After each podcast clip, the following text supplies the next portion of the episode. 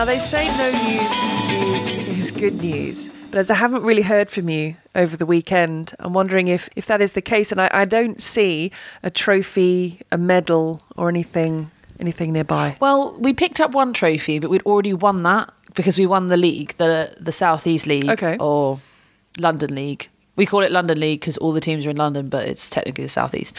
So we won that trophy. We had an awards ceremony at the beginning. This is national. Well, it used to be called National Club League, but they unveiled their new brand or the new name for the t- competition, which is just National League. So it's now National League. Um, but we were down there. Yes, I was representing Cumberland Club. Uh, we did not win the trophy. It's been now. We last won it, I think, four or five years ago. So quite a while, maybe four years ago. Um, but we did. We lost to the winners in the semi-finals. So we got through to the semi-finals, uh, and then we lost quite heavily. We lost all of our singles matches. Ah. Uh, which means you don't even bother playing the doubles. Oh. you just go home. Did they did they have an exceptional team, or was it more an exceptional person? They had uh, a very strong team, actually. It was deep uh, all the way through, but we had lots of fun. It was a good weekend. That's the it's the, it's the taking part. And were you pleased with your own performances?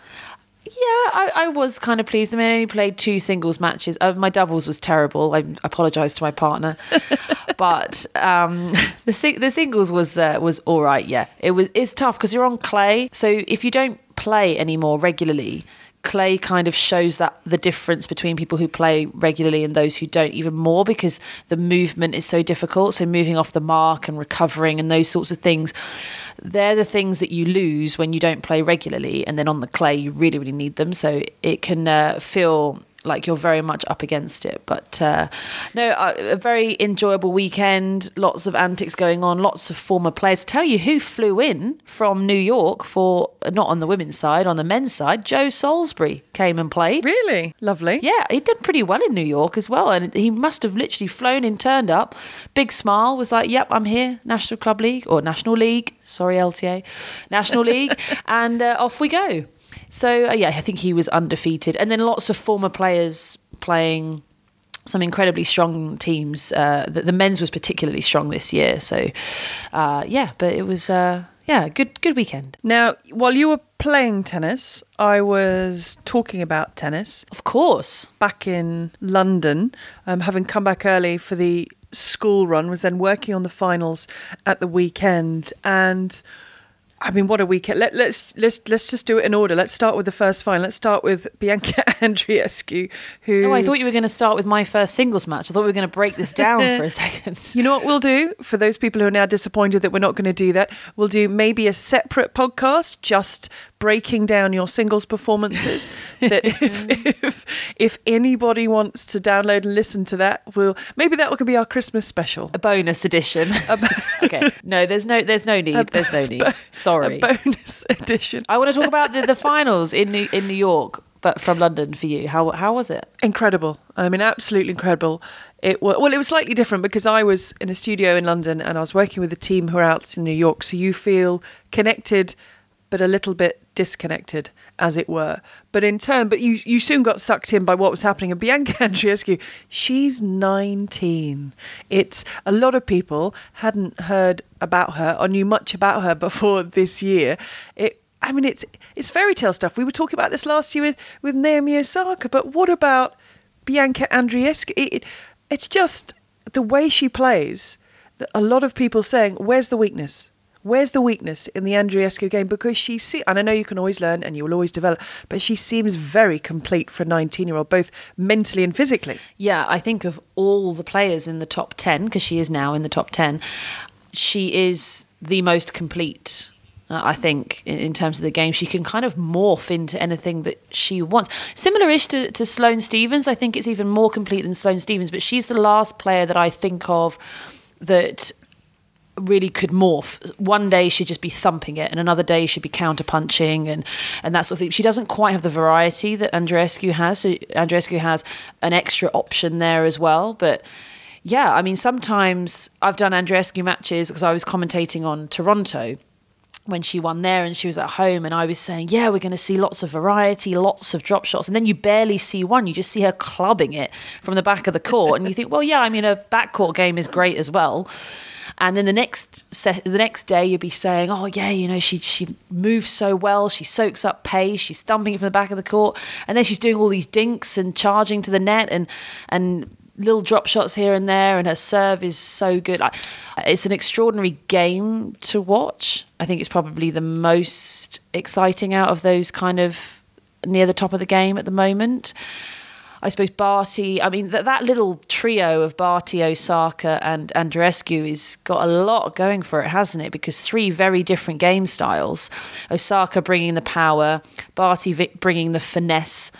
Uh, and the volley game, and Andreescu saying, "Well, I can do it all." So, it's. I think it's got got the making of something interesting there potentially because that de- very much depends on how they go, how they uh, uh deal with being up at the top of the game, but extraordinary. 19 years old. We said, haven't, or I've said for a couple of weeks now that she's just forgotten how to lose. I mean, who's she going to lose to?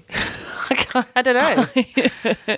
I think, I get the feeling she's going to deal with it quite well. Only today I was looking through social media. She's been on the on the View in America. She's been on the Jimmy Fallon show. She's been taking pictures with um, Ashton Kutcher, the actor, and saying, "Oh, do you want to play mixed doubles?" And I think she's really going to enjoy it. With with Naomi Osaka, it feels different because she's an introvert. She is very very shy. She feels quite awkward, or she initially did when she was doing these big speeches.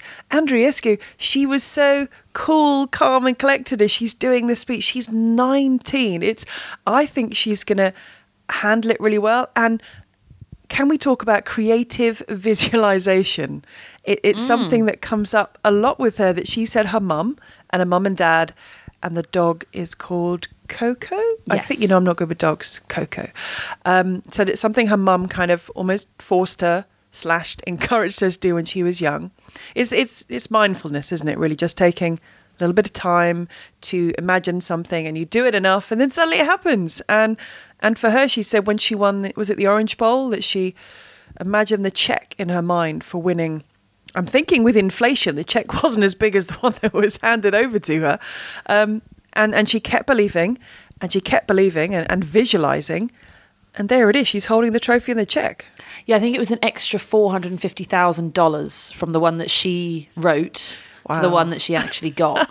yes, I I totally get get the, the, the positive thinking and the visualization and um, are you into that is that something did you ever are you a mindfulness person no i'm definitely a mindfulness person i think that that is fantastic and uh, I, do it a bit I, I don't i wouldn't say i'm fully committed to it but i I mean, my philosophy is more kind of realistic. I suppose I'm a bit more of a realistic in in life because a lot of these incredibly successful people say, "Well, I'm just a really positive thinker and I work incredibly hard, and actually anybody can do it."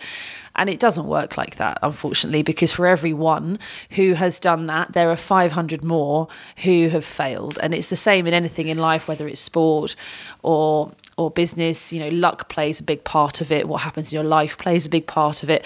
Um, so yeah, I mean, I, look, I'm a fan of thinking positively. I'm a fan of the visualization, but um, to put all of the responsibility onto that, I think, is quite absurd in in my personal opinion, as some people seem to be doing. Because, as I say, you only ever hear from the ones who have achieved it and they all say the same thing. Well, I work very hard, and I'm a and and also they have this kind of air of like nobody else does that. If if you do this, you will be successful. Like that. That's just it, and it's just not true. It's, it's just not the way that life works. Unfortunately, like I'm sorry, guys. I mean, I was part of the um, post Sharapova. Uh, her story. Like I was part of that wave. I didn't join in on it, but I saw it in terms of yes, Sharapova moved across the world and her family had to split up and her dad had to work cleaning the toilets at the IMG Academy so that she could train and and and, and all of this stuff and they spent all of their money and invested everything into their daughter and now she's won Wimbledon at 17. Like amazing, incredible story. The media lapped that up. But I can tell you for a fact that there are 500 other kids that did exactly the same and didn't make it and didn't get anywhere close to it. And I'm not saying they worked as hard. I'm not saying that, but I'm just saying that, yeah, writing yourself a check. is, is not going to make it magically appear. I love the way you bring us down to earth with a bump. Sorry, guys. as soon as we finish recording this, I'm going to delete my mindfulness app. No, because, mindfulness is not going to work. Visualization is great, but you also have to have a dose of reality because life happens and and it, it works out for some people and it doesn't work out for others, and that shouldn't be the measure of your worth, is what I'm saying, because then I think that it can really cause a, a lot of problems. Anyway, she is awesome though, and uh, it's uh, it's been a great tool for her, but it's not the reason why why she's achieved what she's achieved. I think if she took you through every step that she has taken since she won Orange Bowl uh, a few years ago, you would recognise that potentially the visualization part is a very very minor aspect of what she's actually put into the fact that she's now US Open champion. And the other thing is that little swirly hairband that she wears. Oh well, of course. I mean that um. we forgot. I mean that's fifty percent of it right there, isn't See, it? See, look, I've got mine on here. You've got yours on. Wait, oh my, oh mine's here. It's not an honour or, or dedication to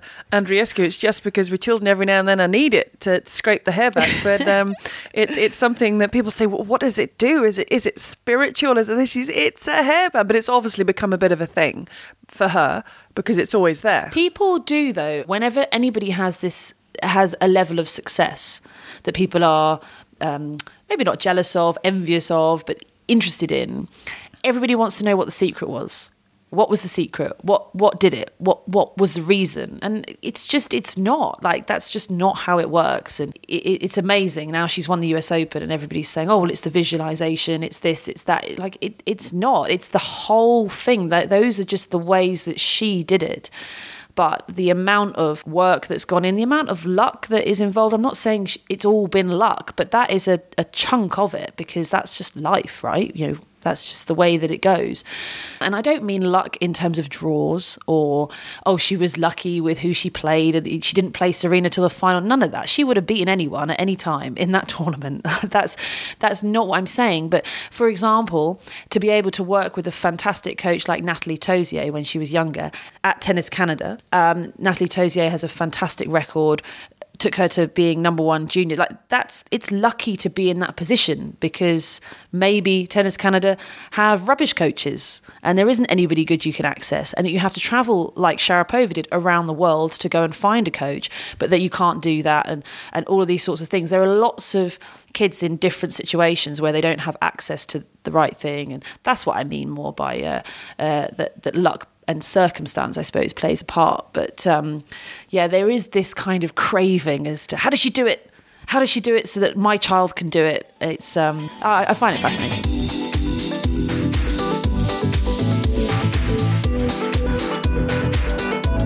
Serena Williams, where are you with equaling potentially breaking the record. Still one away. It's now been four Grand Slam finals since she returned to the tour, which is incredible. But from what you are seeing, what are your thoughts on that? I think she's going to do it. I still think she's going to do it. And I know that you don't. I know that you've said that you just don't think she's quite going to get it. Is that right? I think she she's she's more than. I don't want people thinking, oh, I think she. Of course, she is more than capable. I just think that it's and and physically she's looking as good as she has done since she's returned. I just think mentally it is such a big thing, and also the players against her, they're losing a bit of that fear factor because they're seeing people beating her. That that that aura goes a little bit with, with anybody once you see that they're they're human, and that's only going to grow in the young players. And maybe mentally, that pressure is only going to increase because she will shortly be 38 and does she want to extend her family? Something she'll have to think. It's not going to get no, nothing gets easier as you get older. No, nothing. Everything just seems to get a little bit harder. And I just, of course, she can do it, and she's done remarkably well since she's returned to the tour. I, I just, I'm just not sure she will. Well, if we break down the four Slam finals that she's competed in, and yeah, I get that they were all pretty much straightforward, apart from the second set of this one. The first two uh, Kerber and Osaka, I didn't feel like she was at the level of winning a slam. I felt like actually the fact that she was in the final was kind of impressive. I was like, wow, okay. I mean, when she made the final of Wimbledon and she lost to Kerber, it, it was it was just that Kerber was playing that much better, and I just felt like it was a big jump up in the final. Yeah, I, I don't know. And then the Osaka one, of course, stuff happened. But again, I just didn't feel like she was necessarily playing well enough. This year, however, in the final of Wimbledon against Halep and the final here against Andreescu, I felt like she was playing well enough to win a slam. Like it was like, yeah, she's playing well. She's playing really well. She can definitely win a Grand Slam, but nobody can beat Halep playing like that. Um, that was absolutely extraordinary. But Serena's level wasn't at the level it had been at through the rest of the tournament. She definitely dropped off, particularly on her serve. And the same thing at the US Open. I think I don't think Andreescu played a blinder like Halep. I think Halep played the match of her life in Wimbledon. I don't think Andreescu did, but I maybe Andreescu was just playing better because she's pretty much the best player in the world right now. Is it therefore a mental thing with Serena Williams because we had seen how she'd been playing throughout the two weeks at Flushing Meadows? It was even awesome at times, and then suddenly into the final, what is the difference? I know Andreescu had been playing so well. But Serena Williams said afterwards, know, I didn't play well, it wasn't a great match. Is it because mentally it, it she's too preoccupied with what it would mean by equaling the record and then going on to break it. I mean, she will probably be regarded anyway as the greatest of all time, but if she equals or breaks this record, it just goes up another level. So are you thinking therefore that it's more a mental thing that she wasn't able to come through against Andreescu. And I agree with you, Halep. Halep had that look in her look in her eyes. No one, no one is. You put six people the other side of the net, and I'm going to beat them all at the same time and win this trophy. But Andreescu, eh, there was a chance there with the way Serena Williams had been playing, right? Yes, I think there was a chance, but I just felt like Andreescu's been playing the best tennis in the world for a few months and or a couple of months, I suppose. And yeah, I didn't expect Serena to win that match for sure. I thought Andreescu was was the favourite and was going to win, but Serena, her level wasn't where it had been. Her serving wasn't where it needed to be, and maybe it is the pressure. Maybe she does just want it too much.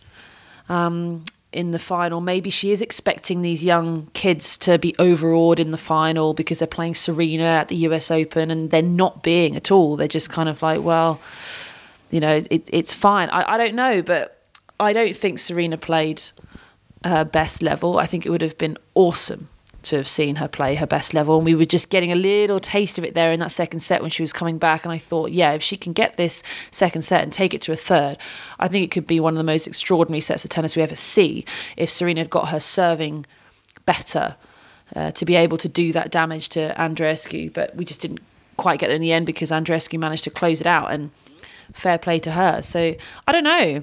I just felt like Serena, she just got close once again. It just seems like there's always she's the second best player in these tournaments, isn't she? But do you agree that it, it just gets harder now? A combination of, of age of players not not fearing as much, etc. Do you agree with that, or do you do you think that's not right? Yeah, I do. I do agree with that. I still think she's got some time. I think particularly next year will probably be the best year. It's a, she's had enough time back competing, enough matches under her belt, enough competition she's had enough experiences in the finals. Maybe she'll be less scared of losing because she's already done it four times.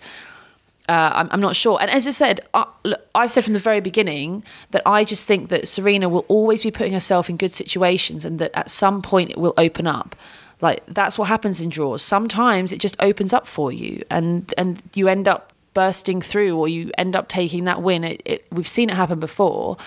And as I said, it seems like she's always the second best player in the tournament. So what she, what she needs to have happen is for the best player in the tournament to lose before they reach the final against her. She needs to do some creative visualization. right. Can you imagine if she does that and now wins? Everyone would be oh, be all over it. We'll say, Naomi, you see, it does work. I, we were talking a while back about this, and I don't even know if you're old enough to remember the Rocky films, but I kind of get the feeling, and I know you're not going to do this, but a little bit like a Rocky film when ahead of his fight, he goes, I don't know, up into a mountain for, I don't know, two months and he's dragging logs around and all that kind of stuff away from the family. I kind of feel that Serena's like lock herself away at like a boot camp for six months, do everything mentally and physically, and think, right, I'm going to nail this. I'm going to get one. That will probably relieve the mental pressure once I equal it. Then I'll get another one, and and then we'd sort it. Then it's done. Yeah, she could do that, but I just get. Uh, like I know that everybody's talking about her equaling the record, but she has the record in the open era. No, am I wrong? I know. No, don't. now. I don't want you back on your soapbox about this record and no record Do thing. you know I bought my No, soapbox stop it. just for this episode? It's right here Stop underneath it! my stop feet. it! Stop it! stop it! Stop it! because because record, no record, right record, wrong record. It is. That's just what everyone talks about now, and I think she and Yeah, but herself. it's nonsense, though. It's nonsense. That's just not the way that it goes. What? Right? Okay. So if I start a tournament where I live in Lambeth in South London, Here we go, everybody. Right, yeah, exactly. Right, hold tight. The problem you've got, or the problem Serena's got, is that everybody, including Billie Jean King, who tweeted, I would love Serena to equal the record at Flushing Meadows and then break it at the Australian Open. So when you've got a legend like Billie Jean King, even using words of when you equal it and break it, that that just is what it is now. And we can she will she she will, as I say, more than likely go down as the greatest of all time. But in terms of what is being said, spoken about, what we what we always say when we talk about Serena in a Grand Slam is she is one away from equaling the record, unless you're naming. I never say that because I think it's absolute nonsense. Because look, Margaret Court was a fantastic tennis player, don't get me wrong. She did some extraordinary things, but some of those slams were not in the open era. Like, uh, or am I wrong? I don't know. Again, loose facts, but I'm pretty sure they weren't all in the open era. And that's and if it's not in the open era, it's not open. it's not open to anyone. That's not fair. That's just that's that's the way it is.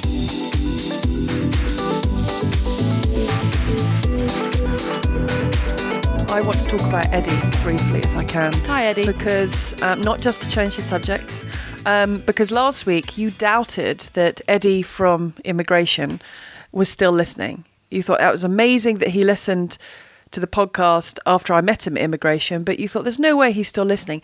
Eddie has got back in touch to say, quoting Eddie, that we have a listener for life. Wow. And that Eddie, who wasn't really into tennis, is now taking an interest in the sport, and and that just maybe he might make it to Wimbledon next year. No way. That'd be amazing. Yeah. And I, well, I said, I wrote back and said, um, if you do, you're going to be on the po- you're going to be our special guest on the podcast. Can you imagine? I mean, I mean, hundred percent. So, so Eddie, I don't know if he's he's brought in the rest of U.S. immigration to listen. I think that might be quite a stretch. But Eddie, so you were a disbeliever, but Eddie, Eddie's a listener. I'm, I'm impressed. Hello, Eddie. Thanks for joining us. I love I love it. That's good. I like that our fans tend to stick with us. Yeah, uh, he's he's new to us, but looks like That's might- got to be a good thing, though, right? That people don't listen once and then say see you later. after your soapbox rant. Might have lost a couple on this episode. Oh no, sorry. But um, we, um, I want to touch more on now the men's final. Amazing. Again, I was doing it from London, so it finished around three a.m. Little bit bleary eyed. Um, I don't really almost want to talk about because we've got so much to talk about. So much about Nadal. It's incredible. He's one away from Federer. Uh, which is good because he's now going to go into his wedding in November and he was all happy, got that, etc., etc. More about Daniel Medvedev and the character he is, being able to turn that around. Uh, he's never won a five set match, and that's still stands. But to be in the position where he got into a fifth set, he looked like he could hardly move. Winning the crowd, they were chanting his name. This is the crowd that were they were booing him a few days back, and he was saying, "When when you go to sleep, it's because of you that I'm doing this." I mean, he's an absolute legend, and he's also he's also the Russian new world number four. I just, I, I love it. I just, oh, I said this last time. I just think it was great. He really embraced being the villain, but then it turned out that he wasn't really the villain, was he, all along? He was actually just kind of nice and just using the energy from the crowd. And um, I'm so pleased he's at the top of the game. I think we need a character like his, as I say. Everybody else is very nice, very respectful, very pleasant, and very boring. So I think having somebody just to just to mix it up a little bit would be great. And some of these young guys are a bit like that. And Tsitsipas is good as well. He's different. I mean, he's very respectful, very nice, but he's a little bit different. He does some kind of kooky things off the court. But um, yeah, uh, just just great and thoroughly deserved. I mean, the guy, even trying to contemplate how tired he must be, he, he needs he needs like three months off. I think. I, don't, I don't know if he can play anymore this year. There's not a lot of him anyway. He's six foot six, and there's not any fat on him. I mean, the amount of weight he must have lost over the course of that five hours, I, I honestly don't know. I don't know how he was standing. At the end, he had bits of kinesio tape sort of attached to bits, and the tape was kind of curling off towards the end. It was uh, my favourite thing was was his speech, and he said a couple of things because there was a big montage of the 18, now 19 Grand Slam titles that Nadal has won. So the first thing he said, I was wondering that if I'd won, what would you have shown? Because obviously this, was, going to be his first. And then they were sort of saying, um, oh, you, you know, you're two sets and a breakdown. What were you thinking? He said, well, I was thinking about what I was going to say in my speech and how, you know, Rafa is, uh, you know, one thing I don't like, I do not like the question and answer that they do at the US Open. No, so a lot of Grand Slams, you you step like Australia, step up to the microphone with your trophy, say what you want to say. Here, it's like a question and answer session, and then they almost and both of them, both Medvedev and Nadal had to at the end grab the mic and say, "Oh, you know, Medvedev was like, oh, can I thank my team?" And and Nadal was like, "Well, I've got a few words to say. Don't, uh, especially after five hours, don't don't do it like an interview. Just give them the microphone." And let them go. I so that's yeah. I didn't Agreed.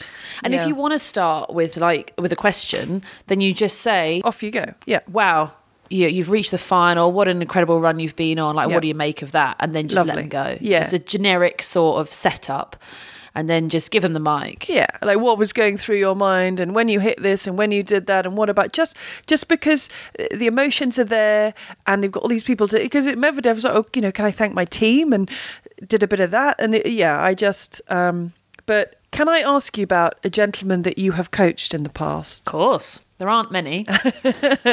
Andy Lapthorne, who won his second US Open title in the quad wheelchair singles, he he not only beat the world number one Dylan Alcott, who he then teamed up with in the doubles to win the doubles title, he destroyed Dylan Alcott 6 1, 6 love in the final. Yeah. Huge news for Andy. He hasn't won the US Open title for quite a few years, actually. I think it's 2014 was the last time that he won it. Yeah, it's been a really great summer for him because we had the quad tournament at Wimbledon for the first time, which I know that him and Dylan have both been campaigning for for such a long time. Uh, and that was a huge success. Uh, well, not for Lapthorne because he lost by nearly the same score that he beat Alcott with in the US Open. He nearly lost by that at Wimbledon. He lost love and two to Dylan at Wimbledon, and then he beat him love and one uh, in the US. But yeah, no, great. Really pleased for him. He's such a nice guy. I coached him for, well, I suppose the best part of two years, probably about 18 months or so, I think, um, a few years ago. I also worked with a couple of the other uh, wheelchair players. So it's amazing what they can do. I've tried to play in a in a chair like so I they were all teaching me but there's nothing to teach because I can't move so it's so hard to move yeah it's phenomenal what they do um, and in the quad division it's always a small tournament but wheelchair tennis is going from strength to strength and in my mind again I haven't done the research on this Oh, here we go. Here we go. I think there'll come a time where you say to me, "Can you actually look some stuff up before the, we start recording the pod?" But no, it's fine. Remember, we've got the ish. you you are becoming I thought I would be the ish. You are becoming the ish. I'm more of the ish. That's true. What I was going to say is that I mean these guys earn a huge amount of money from this sport, whether it's in the men's, the women's, or the quad division. They've got the Grand Slams through the year. In my mind, it is the most professional uh, disability sport just globally. I, I can't think of any other sport that you can earn what they do just through the year. And of course, you've got the Paralympics, which is such a huge event, but that's only once every four years. And you've got some other bits and pieces, the Invictus Games and, and, and those sorts of things. But actually, these guys, they just play through the year. This is their, their job, their profession. They earn incredibly well out of it. And, uh, and they also put on a really good display and it's great entertainment for the people who buy the tickets so um, yeah i'm a big big fan and, and always excited when uh, when the Brits do well. Absolutely. And we should say congratulations to Alfie Hewett won the singles and he teamed up with Gordon Reid and they won the doubles. So Yeah. well done. to- And of course, if we if I'm turning into results service now for the Brits, Jamie Murray in the mixed doubles. Actually, this brings me on nicely. Jamie Murray in the mixed doubles with Bethany Mattek-Sands, which brings me on to studying and Harvard. Yay. As people may have seen on social media, Caroline Wozniacki at Harvard a lot. And I have to say, I didn't really know what was going on. I thought, why on earth is she at Harvard? What's going on here? But this is something you've been, well, you've been following it a lot closer than I have. Yes, um, this is an initiative that the WTA have um, put into action, and basically, lots of players doing degrees. I suppose this is the, the best the best way to put it. Um, Sloane Stevens graduated in 2017, not from Harvard though. Um, she went uh, to Indiana, I think. Well, she didn't go to Indiana. She's kind of busy, but but, uh, but they uh, study uh, at that university and they do a lot of um, it's it's online and they do uh, they team up with other students via kind of Skype and do video lessons together and that sort of thing. Um, but it is it's a a great thing and it's just something that I wanted to highlight because people don't particularly I work a lot in in in Britain obviously with the juniors here and there is such a lack of understanding that a lot of the players either never stop their education or they pick it up at certain points in, in their career. And I mean, you can look at anyone. I mean, Vera Zvonareva got three degrees whilst she was a player. She was world number two, two time Grand Slam finalist. And she just kind of kept going. She got a master's degree as well. There are so many players you can point to and say that they are in education, they are doing degrees. Uh, some of the young ones as well coming up through the ranks, that they don't stop. And I just find that in this country, in the UK, a lot of juniors feel like well as soon as they get a little bit successful then they're just going to concentrate on tennis and not do education and now look some of them might want to do that and that's absolutely fine but um, just want to make it known that a lot of these players are doing a lot of education whilst on the road. You do have a lot of time as well. And the WTA have been really supportive of this. So there's been four spots. There were four spots at Harvard, and it went to Bethany Mattek-Sands, Caroline Wozniacki, Vania King, and Andrea Petkovic. Um, so, yeah, I think it's brilliant. And you know? I think it's also a good thing. I didn't know about the others, and I knew about Caroline Wozniacki because I follow her on social media, and she has been doing a lot of videos, a lot of pictures, you know, in the store with the jumper. And while at the time I didn't realize it was through an initiative, what it does is it, it puts it out there, and, and there are so many uh, young girls and boys that will follow Caroline Wozniacki, look at her as a role model, and to see her studying. I think that's that's also it's a positive that WTA have done this, helping out the players because, as you know, tennis careers, you know, you got a life after your tennis career. But I also think it's good mm. that people who have such a high profile as Caroline Wozniacki are doing it and talking about it because then others will think, oh, right, okay, I can do this. And I don't know, maybe at a basic level, studying is cool. Yeah. No, you're not all going to go to, you're not all going to go to Harvard, Harvard. That doesn't happen. But the fact that actually doing something else and preparing for something else is, well, something you've got to do, but also it's quite a good thing. It's quite a fun thing. Yeah, and um, she's doing business studies, I believe. Um, so again, and that group, those four players are much more towards the end of their careers. So they're clearly planning for, as you say, post tennis. What are they going to do? And you talk about inspirations and role models, continuing education. One of the players that graduated alongside Sloane Stevens, Venus Williams. So There we go. it's, it's just something that I don't think is talked about enough. Um, and it, we do often get these um, great interviews with the WTA players, particularly uh, most of them from Courtney Nguyen, uh, WTA insider. And we do kind of learn that, oh, they're doing a degree. Or, oh, they've started their second degree. How interesting. But I, I don't think people realise, uh, particularly within elite tennis, junior tennis, that sort of circle, that it is it, it is something that is very normal. It's not abnormal. You don't have to be the smartest tennis player ever to be able to manage studies and playing. And i think a lot of the youngsters in the UK think that they either play full time and that's it, and might possibly do some sort of minor course that doesn't really mean very much on the side, or they go to college and get the full degree and play out there. Whereas actually, you you can do something slightly different. You you can get a degree whilst being a pro on the tour as well, and many do. But these places at Harvard, you can't just walk into them. They have to be studying and doing some bits and pieces to qualify. Again, it, it, on the flip side, it's not just, oh, wow, okay, I'm a tennis player, I'm going to go to Harvard. These guys have been doing stuff around it to get that place. Yeah, and it's not one of those honorary degrees that they give you when you're just like really famous. and they're like, oh, come and have a cap and an honorary degree. No, that's not how it works. Yeah, they, they have to have maintained a certain uh, GPA. They have to get in ultimately. And yes, they are thought of favorably because of what they've achieved in tennis, because they show a lot of dedication and commitment. And there's a lot that you can show about yourself from being a professional player. So that all counts towards it. Uh, whereas, of course, the the standard applicant has to prove all of that within their academics, really. Um, and being a being a tennis player is um, incredibly valuable. Just like it helps you get a job. I know lots of people who have played tennis to a high level, and they walk into an interview and they talk about their life as a professional tennis player and they get bumped right up above people who who either have degrees already or have something that they don't have so um, yeah there's a lot of value in that as well Now, we're not quite at degree level, but we are three and a half days in to school life. i know how's it going you're still alive with the tears No tears. Um, I, possibly from my side because I was quite jet lagged. So I, I was I was in a very surreal place. But they just they just they both waved. Uh, my brother was there with me and and and their dad, and they were like, just leave them, just walk away from them.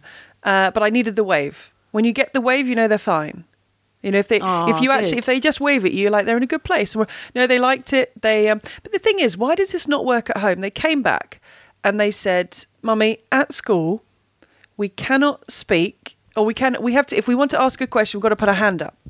I said, "They are the rules. You've got to put your hand up to ask a question." And I was like, "Shall we do that at home?" And they just looked at me as if I was crazy. And they were like, "No, that's school rules." I was like, "Oh no." I said, "Maybe maybe at home we could do something similar." No, mummy. That's what we do at school. If you're a teacher, we'll put a hand up and we'll ask a question.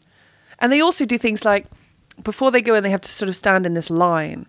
How they're all standing in a line. I can't get them to stand in a line anywhere. Like they'll just stand in this line and wait patiently until the gates open and in they go. I mean, it's it's incredible. Three days in and they're eating everything, standing in lines, putting their hand up to ask a question. I mean, it all goes out the window and they come home out the window. Um, there's there's no discipline. but did they like it Yeah, they enjoy it. Um, they seem to, yeah. I think they, well, they they want to go back in the morning. That's the positive. In the morning, off we go. It, it but they take eight. They walk. I walk quite slowly. They walk really slowly. So I'm kind of dragging them along. I'm kind of come on, boys, because school. There's things like if you're late, they shut the gates. And then you, it's all. Then you're like, oh no, I can't. Trouble. you know, can't be locked out on day three. So um, no, they seem to enjoy it. They run out and they're happy. At the end of the day, they're happy to go back. They've already been invited to two birthdays, which seems quite excessive. The the mums uh, plus one dad WhatsApp group is there's almost smoke coming out of it. There is so much going on there oh wow um, which uh, which I, I, I do read sometimes. Uh, no, it, it is useful. So it's no, we're in full swing. The emails coming through about this and that and what's going on is a little bit sort of mind bending. But no, we're up and running, and they're happy, and and we're okay. So um, so school school's going well oh good which is good. Um, oh, something, something uh, to mention is we should let people know that we're doing something. We're going to do something with the mugs. oh are we You know we're going to do something with the mugs. Have you forgotten already? So, listeners, I'm I'm being informed of this just as you are. Yeah. What are we doing, You Judy? you know it. We're not. We're not going to. I can't believe it. Okay. An executive decision has been made. you know we're doing something with the What mugs. are we doing so mugs? I, you know. Do you want me to make mugs? Naomi and I, do, we do talk sometimes, just sometimes. We're going to contact the people who a while back got in touch saying they'd like a mug. I'm going to get in touch with those people. Oh, okay. Am I not? Have you forgotten about this? What happened? How have you forgotten about I don't know. The US Open happened. I've been distracted. Basically, your job is to get producing mugs. Oh, right. Okay. Great. I can do that. and I'm going to deal with I'm going to deal with the other side of things. Well, at least I'll get a mug out of this as well because I still don't have mine. So. no, you can't take someone else. You can't, can't take someone else's mug. That's for someone else. Why not? But well, because yours is on your street somewhere. So just go and find your mug. So yeah, coming soon. Something. So I'm getting in touch with people on Twitter and Instagram. So coming soon, mug stuff. Is that all right? That is exciting. That's exciting. Maybe you'll get a message too. yeah, I know, I'm excited. I'm excited. now, what's um, what are you up to? What's because we're not working together for the rest of the year.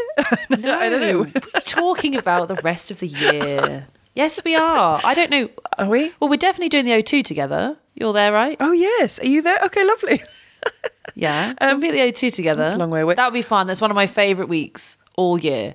Mainly because we're together. Hey. And maybe Paris. I don't know. I'm doing quite a lot of travelling between now and then. We're not going to be together this week because I'm I'm going to the Solheim Cup. Amazing. Amazing. No, I'm excited. It's it's at Gleneagles. Um, I've I've never been up to Gleneagles, so I'm I'm looking forward to that. We're actually going to be walking the course. So a lot of time when you commentate, even if you're on site, you're in a box. If I get word, because I do have eyes and ears everywhere, that you're you're hitting somebody up to start a goldfish podcast, there will be consequences. Just saying. There'll be no more podcasts, I promise. But no, I'm, I'm looking forward to it. It's going to be fun. I will report back. I'll report. I'll report back next week. So it's it's Gleneagles and then it's Champions League. On on that note, I've got to go and continue my golf prep. Okay. Bye. Bye.